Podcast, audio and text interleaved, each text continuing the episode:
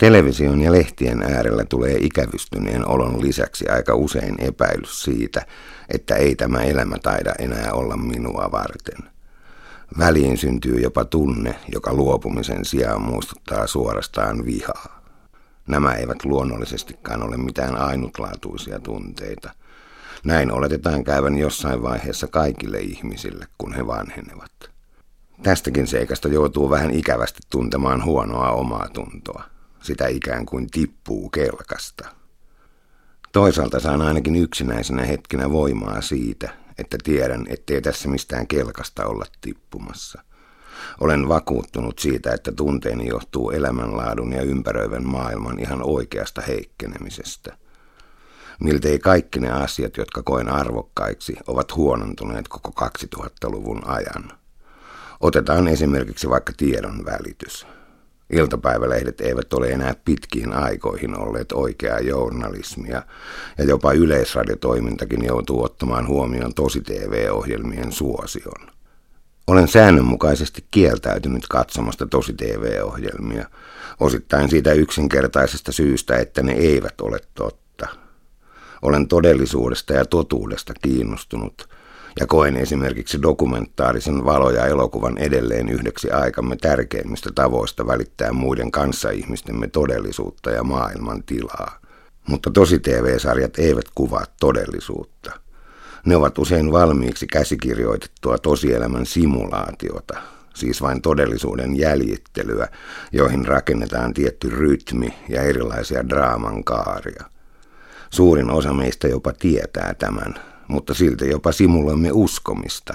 Katsomme niitä ikään kuin totena, ja tätä vahvistavat vielä iltapäivälehdet, jotka ovat sidoksissa omien omistajatahojensa kautta kuka mihinkin tosi TV-ohjelmaan, ja jotka raportoivat meille tosi TV-tähtien ikään kuin vielä todellisemmasta elämästä. Siitä, mitä he muka oikeasti tekevät TV-studioiden ulkopuolella omassa elämässään. Siis sitäkään he eivät enää todellisuudessa hallitse. Olen viime vuosina jopa oppinut tosielämässä tuntemaan yhden tällaisen tosi-TV-tähden, joka on rakentanut vähän yli parikymppistä elämäänsä jo peräti kolmessa tosi-TV-sarjassa. Istun nimittäin samassa kantakapakassa hänen kanssaan ja vaihdan hänen kanssaan silloin tällöin muutaman sanankin.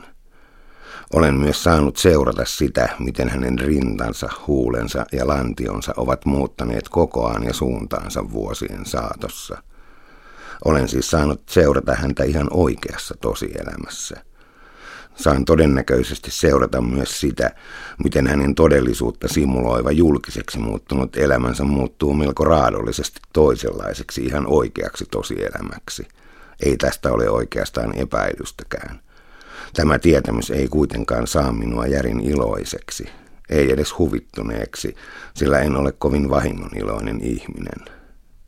Vaikka onhan tietysti mahdollista, että kaikki jatkuu, että simulaatio tuottaa uusia metatasoja kuin taide konsanaan, ja jonain päivänä saamme ehkä vielä seurata sellaisia tosi-TV-sarjoja, joissa entiset tosi-TV-tähdet kisailevat elämänsä kurjuudesta. Kuuntelenhan minä toisenaan radiosta entisten nuorten sävellahjaakin, enkä tiedä itkeäkö vai nauraa. Olen tänä syksynä muutenkin tavannut totuttua enemmän vähän yli kaksikymppisiä nuoria. Olen toiminut useammassakin opetustehtävässä ja saanut viettää enemmän aikaa nuorten kanssa kuin pitkiin aikoihin. Tämä on yllättäen palauttanut uskoni elämään ja merkittäviksi kokemieni asioiden jatkuvuuteen. Esimerkiksi ne nuoret taideopiskelijat, joihin olen tutustunut, viettävät hekin myös tietyllä tavalla aikansa simulaation kanssa – heidän mielikuvitusmaailmassaan suorittamansa elämän simulointi saa yhä uudelleen sekä uusiintuvia että uusiutuvia kiehtovia muotoja. Mutta he eivät ole kyynisten käsikirjoittajien ruoskan alla. Heidän uskonsa, heidän taitojensa ja mielikuvituksensa voimaan kertoa kanssa ihmisille jotain oleellista ja pysäyttävää tästä maailmasta on toisinaan häkellyttävä. Ja se voi olla yhtä lailla surumielinen, kaunis – ja jopa vähän pelottavakin. Usein se kertoo myös halusta muuttaa maailmaa paremmaksi, taisteluasenteesta, joka eri taiteenlajeissa on aina ollut merkittävä voimanlähde. Näistä nuorista taiteilijan alusta suurin osa tietää, ettei tulevaisuus ole ruusuinen. He ovat hyvin tietoisia siitä, että liki puolet heidän vanhemmista kollegoistaan taistelee arkisen elämänsä perusasioiden kanssa työttöminä työnhakijoina, ja että niistäkään, jotka eivät ole kortistossa, ei kukaan rikastu. He tietävät, että ahne kapitalismi yrittää käsikirjoittaa ison osan heidän elämästään. Olen jopa oppinut nauttimaan siitä, että he uskovat johonkin voimakkaasti, mutta eivät välttämättä usko opettajaansa.